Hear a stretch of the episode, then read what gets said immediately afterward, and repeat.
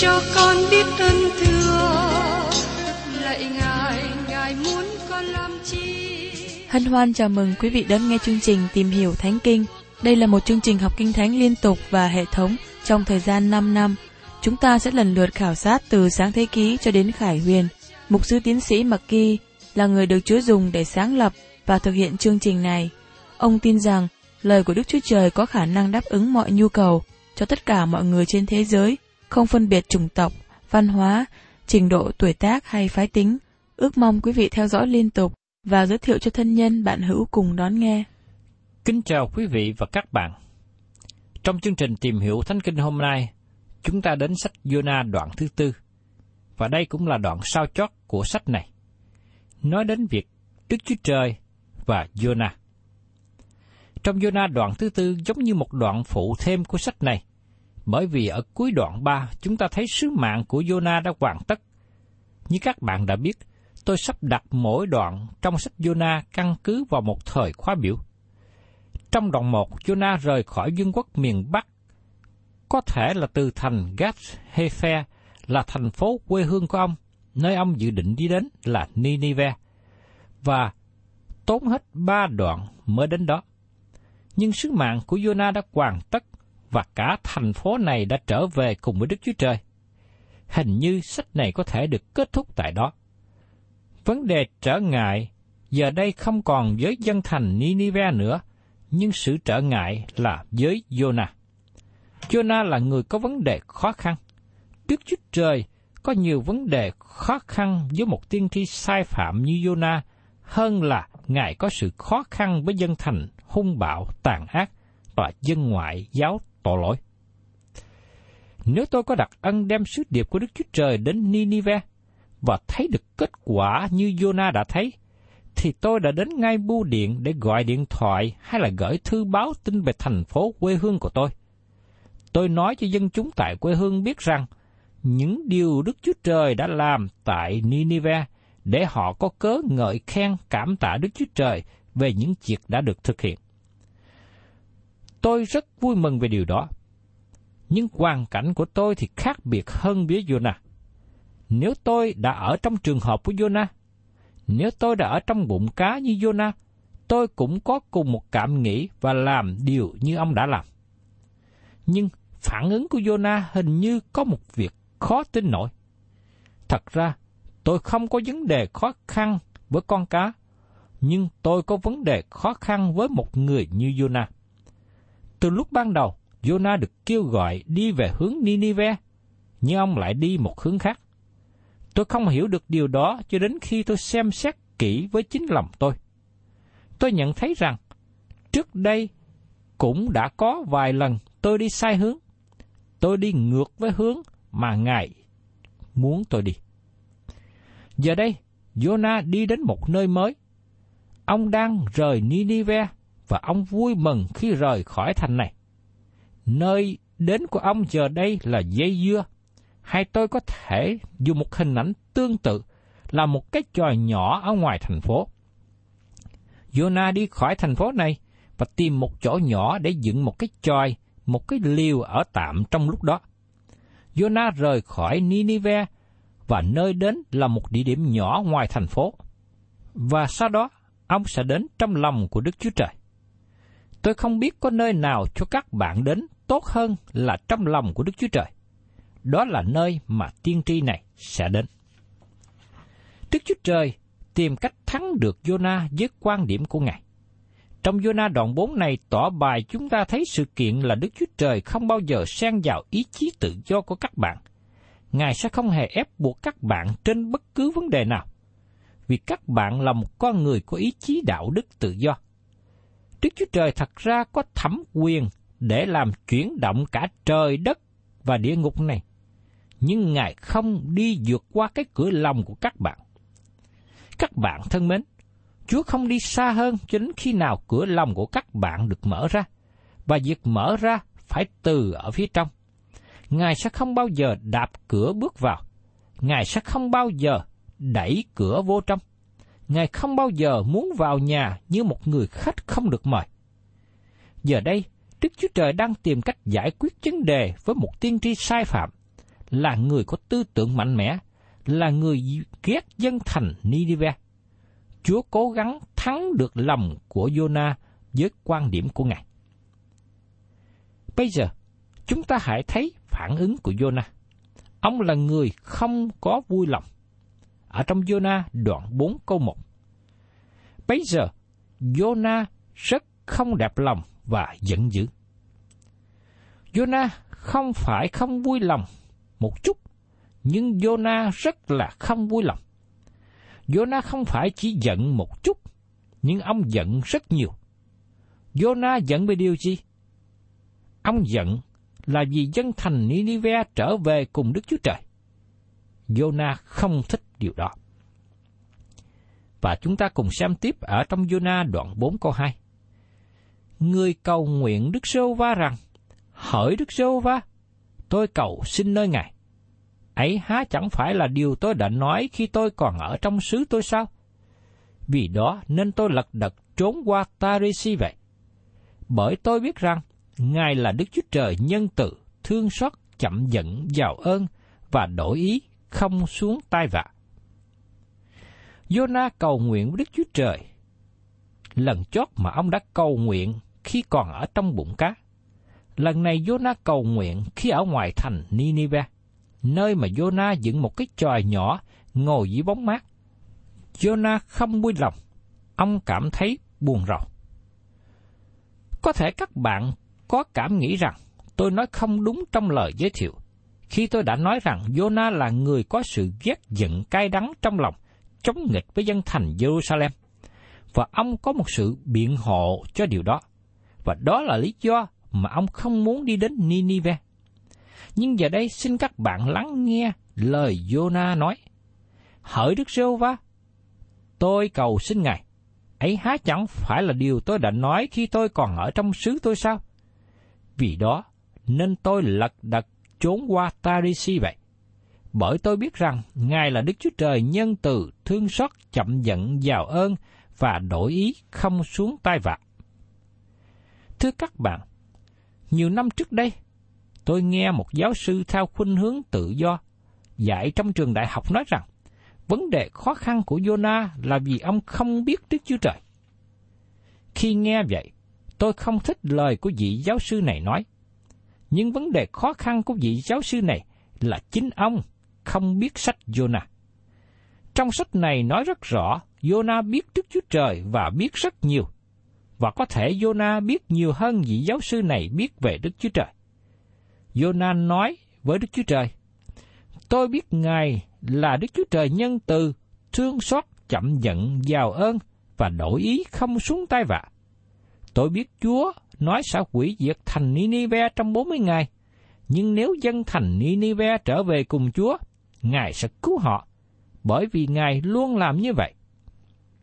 Các bạn thấy rằng, Jonah biết Đức Chúa Trời và ông nói, Tôi ghét dân thành Nineveh, Tôi không muốn họ được cứu rỗi. Tôi muốn Đức Chúa Trời đoán sát họ. Vì thế Jonah đã đi ngược hướng với Nineveh. Có thể Jonah nói thêm với Chúa, dân thành Nineveh chỉ có làm bộ, chỉ thể hiện sự tốt bề ngoài mà thôi. Đừng có tin họ thật sự trở về cùng Ngài. Thật ra, Jonah nên biết rằng Đức Chúa Trời biết lòng dạ của dân thành Ninive có thật hay không. Nhưng Jonah chỉ biết Đức Chúa Trời nhân từ thương xót chậm giận giàu ơn. Sự cay đắng và giận dữ của Jonah càng ngày càng hơn. Và xin các bạn nghe tiếp. Ở trong Jonah đoạn 4 câu 3. Hỡi Đức giê va vậy bây giờ tôi nài xin Ngài hãy cất lấy sự sống tôi. Về phần tôi, chết còn hơn sống. Có hai tiên tri trong Kinh Thánh nói một điều giống nhau. Đó là họ muốn Đức Chúa Trời cất đi mạng sống của họ. Nói một cách khác, họ thật sự gần muốn tự tử. Khi tiên tri Eli chạy trốn khỏi hoàng hậu Jezabel, ông cố chạy thật xa, nhưng không giống như Jonah. Eli đi suốt chặng đường đến Beersheba và tiếp tục đi đến Sinai. Eli để lại người đầy tớ và tiếp tục đi xa hơn, ông có thể đi. Khi Eli quá mệt và gần muốn tắt hơi, ông ngồi dưới cây giếng diên và nói rằng, Lại Chúa, xin để cho tôi chết. Khi người của Đức Chúa Trời làm như thế, người đó đã mòn mỏi, kiệt sức về cơ thể, tinh thần, tâm lý và thuộc linh. Mọi năng lực cạn hết. Điều đó thật sự xảy đến cho Eli. Eli quá bận rộn với nhiều công việc. Ông đã đứng trước mặt các tiên tri ba anh trên núi Cạc Mên, đối đầu với họ. Ông đã đứng trước công chúng. Ông đã giảng dạy ngay trong triều đình. Vì thế năng lực của Eli đã cạn hết. Vì thế Eli chỉ nghe một lời của hoàng hậu Jezebel hăm dọa giết ông. Ông liền bỏ chạy càng xa càng tốt. Giờ đây, tôi nghĩ các bạn đồng ý rằng Jonah đã trải qua nhiều việc quá xáo trộn và bận rộn. Như việc Jonah đã ở trong bụng cá, sau đó ông được nhả ra và tiếp tục đi đến thành Ninive. Ông đã giảng lời của Đức Chúa Trời cách trung tính trong ba ngày đêm. Và thành này đã quay trở về với Đức Chúa Trời. Jonah đã làm việc quá nhiều, quá sức. Ông quá mệt mỏi, kiệt sức, và giờ đây ông muốn chết.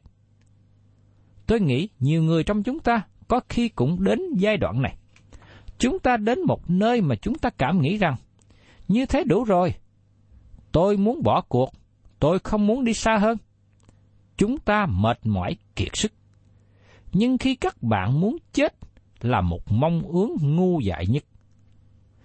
Theo như tôi biết rằng, không ai chết vì mong ước chết. Nhiều người chết vì bệnh ung thư, bệnh tim và nhiều nguyên nhân khác, nhưng không ai chết vì mong ước chết. Jonah có một mong ước không hợp lý.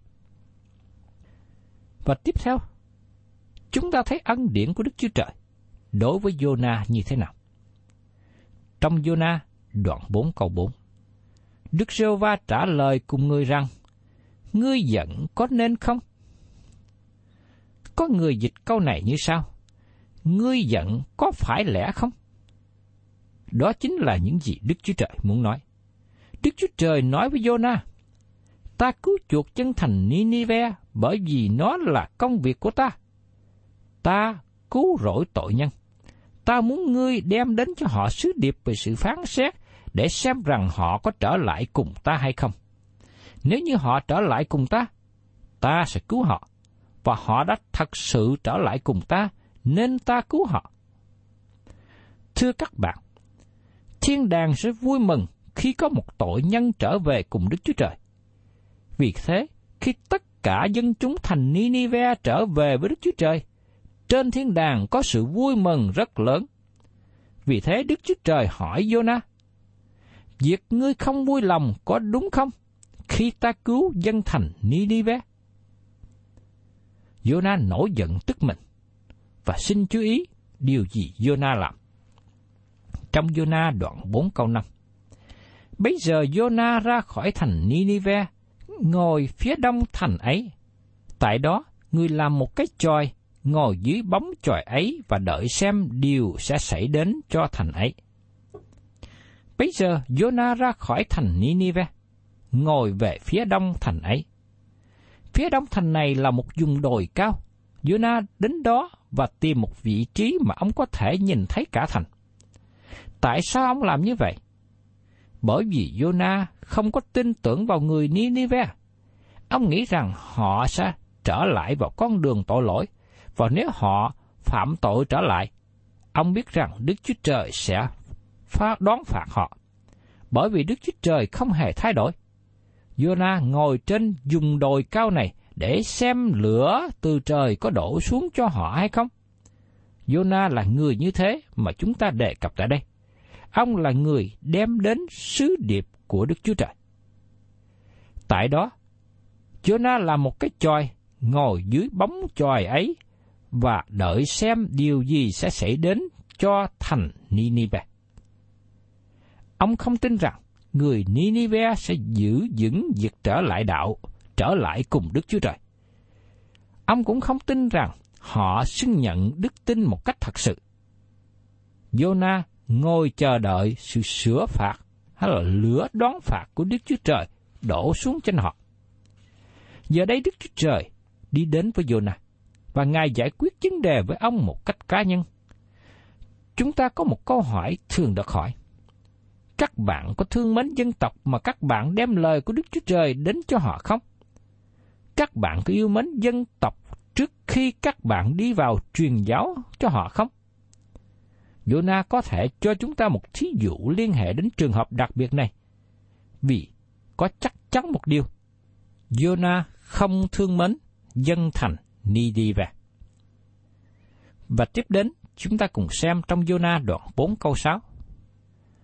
Và Đức Rêu Va sắm sẵn một dây dưa cao lên bên trên Jonah, đặng phủ bóng trên đầu người và cứu người khỏi sự khổ cực. Jonah rất vui vì cớ dây ấy. Đức sô Va sắm sẵn một dây dưa cao lên bên trên Jonah. Đức Chúa Trời sắm sẵn dây dưa. Các bạn cũng nhớ rằng, nó cũng giống như cách mà Ngài đã sắm sẵn con cá trước đây. Nếu các bạn không tin về con cá lớn, các bạn cũng sẽ không tin về dây dưa. Tôi tin về con cá lớn nuốt Jonah và tôi cũng tin về dây dưa che bóng mát cho Jonah. Dây dưa phủ bóng trên đầu người và cứu người khỏi sự khổ cực. Jonah rất vui vì cớ dây ấy. Jonah được làm cho vui mừng bởi vì dây dưa xanh tươi và mỗi ngày nó được lớn lên. Tôi nghĩ mỗi ngày Jonah đi xuống với dòng sông Tigris và múc đầy thùng nước, đem lên tưới cho dây dưa để cho nó khỏi bị khô. Jonah làm cho dây dưa này bò lên cái chòi mà ông đang ở và ngồi dưới bóng mát của nó, và ông cảm thấy gần gũi, thương mến dây dưa. Nếu chúng ta hiểu thêm một chút về bản chất con người, chúng ta có thể hiểu về Jonah tốt hơn một chút. Nó là một điều ngạc nhiên khi thấy con người gần gũi và yêu mến những vật sống hơn là gần gũi với con người, đặc biệt những vật đáng yêu. Nếu các bạn không có một người để yêu mến, các bạn sẽ yêu con chó, yêu con mèo, yêu cây cối hay là yêu bông hoa. Mấy năm trước đây, tôi đến thăm viếng nhà một người quen người này đang sống trong một loại nhà được gọi là chung cư. Bà có một số cây trồng trong nhà, đặc biệt là cây dược thảo. Bà dẫn tôi lại gần và chỉ cho tôi cây dược thảo này. Bà rất quý cây dược thảo này. Bà nói, hãy nhìn xem cây dược thảo này. Nó tốt lắm. Mỗi năm nó trổ bông một lần, đẹp lắm. Và khi chúng tôi chuẩn bị đi khỏi, bà vỗ nhẹ trên cây dược thảo và nói, dễ thương quá, Tôi thấy vậy và nghĩ rằng, bà này cũng nói chuyện với cây nữa. Bà là một phụ nữ nhạy cảm và thông minh, nhưng bà lại sống một mình và không có nhiều bạn bè. Jonah không có bạn và không thích người Ninive. Và không có một người nào trong thành phố đó mà ông muốn thăm viếng. Ông ở một mình trong cái tròi tạm ngoài thành, và Jonah không có sự giao thông với Đức Chúa Trời trong thời điểm này. Vì thế Đức Chúa Trời để Jonah sống gần gũi với cây dưa đó. Và tôi có cảm nghĩ rằng, mỗi ngày Jonah múc nước tưới dây dưa này và nói, Dây dưa, hôm nay ta cho ngươi uống nước đã khát luôn. Các bạn có thể tưởng tượng được điều này không? Con người có thể gần gũi và yêu mến chó, yêu mến mèo trong nhà hơn là bạn hữu và những người xung quanh đặc biệt là những người sống ở các nước Tây Phương. Có người nói chuyện với chó, với mèo trong gia đình, trong nhà một cách thân mật hơn là nói chuyện với con người nữa. Jonah yêu mến gần gũi dây dưa và ông chăm sóc tưới nước dây dưa mỗi ngày, nói chuyện với dây dưa. Tiếp đến, chúng ta nhìn xem cách nào mà Đức Chúa Trời hành động trong Jonah. Trong sách Jonah đoạn 4 câu 7 nói tiếp, nhưng bữa sau, vừa lúc hừng đông, Đức Chúa Trời sắm một con sâu, sâu chích dây ấy đến nỗi héo. Đức Chúa Trời sắm một con sâu. Con sâu này là một phép lạ, cũng giống như con cá lớn đã nuốt Jonah trước đây. Con sâu chích dây dưa ấy đến nỗi nó héo. Con sâu này cắn dây dưa chết, bởi vì con sâu không có thương dây dưa. Con sâu ăn dây dưa. Và tiếp đến trong Jonah đoạn 4 câu 8. Đoạn đến khi mặt trời mọc, Đức Chúa Trời sấm, gió thổi từ phương đông và mặt trời dõi xuống đầu Jonah đến nỗi ngất đi và cầu nguyện chết mà rằng, về phần tôi, chết còn hơn sống. Tại đây một lần nữa, Joanna mong ước được chết. Thật là một mong ước không tốt chút nào. Và trong Jonah đoạn 4 câu 9. Đức Chúa Trời bàn phán cùng Jonah rằng, Ngươi nổi giận vì cớ dây dưa này có nên không? Người thưa rằng, tôi giận cho đến chết cũng phải lắm. Jonah nói với Đức Chúa Trời, Tôi chỉ sống với dây dưa này. Tôi chăm sóc dây dưa này mỗi ngày và nó lớn lên. Nhưng giờ đây con sâu cắn dây dưa này và nó chết. Tôi chỉ còn lại một mình. Và tiếp đến, chúng ta cùng xem trong Jonah đoạn 4 câu 10. Đức Rô Va lại phán, Ngươi đói tiếc một giây mà ngươi chưa hề khó nhọc vì nó. Ngươi không làm cho nó mọc một đêm thấy nó sanh ra và một đêm thấy nó chết. Đức Chúa Trời nói với Jonah, Trái dưa này không đáng giá chi. Thưa các bạn, tôi cũng có thể nói một điều tương tự và tôi mong rằng nó không làm tổn thương các bạn. Con mèo cũng không ra chi, con chó cũng không ra chi. Nhưng con người có linh hồn, con người rất là quý giá trước mặt Đức Chúa Trời, và con người, một là lên thiên đàng, hai là xuống địa ngục. Vì thế Đức Chúa Trời không yêu cầu các bạn yêu mến người hư mất trước khi các bạn đi đến với họ. Ngài nói, ta yêu mến người hư mất, và ta muốn các ngươi đi đến với họ. Đó cũng là những gì Chúa đã nói với Jonah. Ta yêu mến dân thành Ninive này. Và mời quý vị cùng xem Jonah đoạn 4, câu 11 cũng là câu cuối cùng. Còn ta, há không đói tiếc thành lớn Ninive, trong đó có hơn 12 vạn người không biết phân biệt tai hữu và tai tả, lại với một số thú vật rất nhiều hay sao? Đức Chúa Trời nói, ta đói thương đến thành phố này.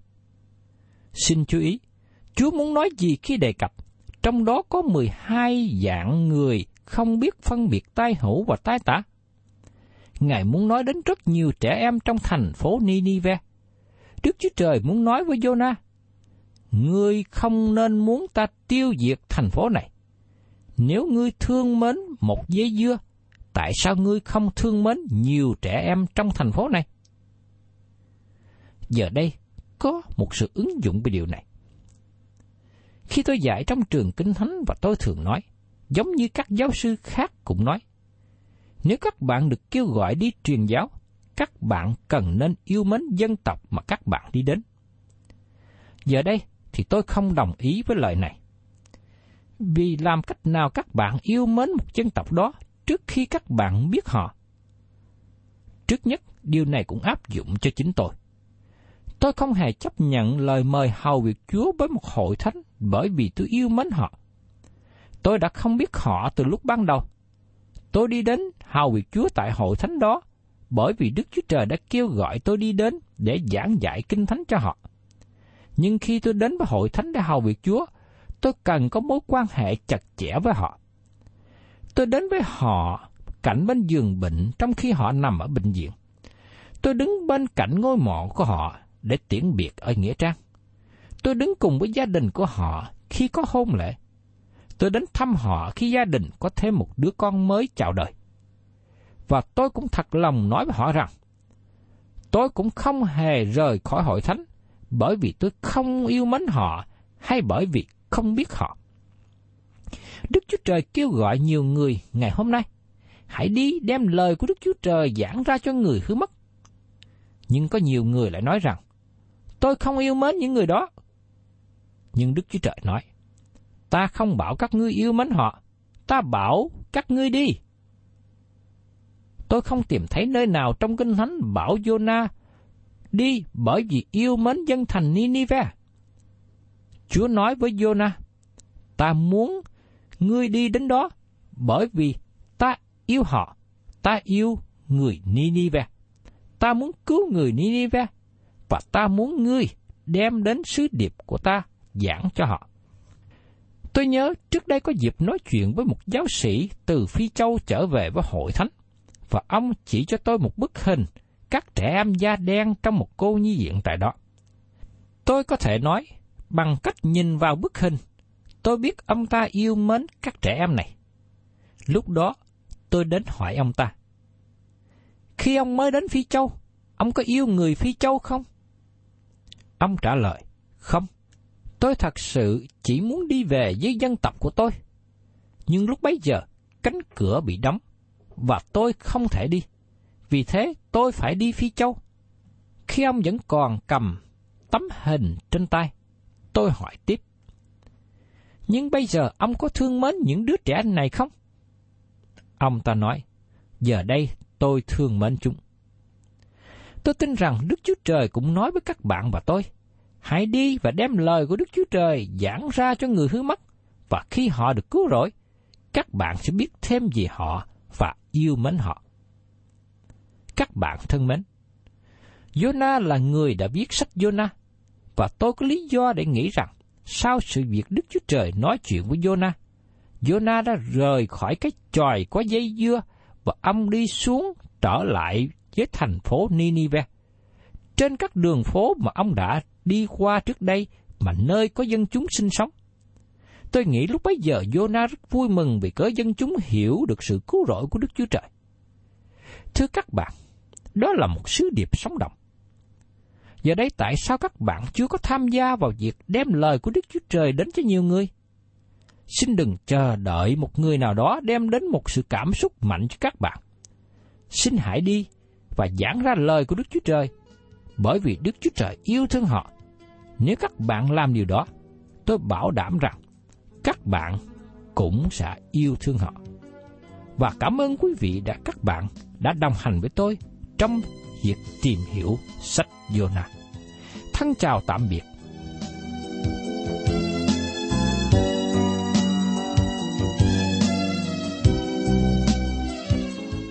Cảm ơn quý vị đã đón nghe chương trình Tìm hiểu Thánh Kinh. Nếu quý vị muốn có loạt bài này, xin liên lạc với chúng tôi theo địa chỉ sẽ được đọc vào cuối chương trình. Kính chào quý thính giả.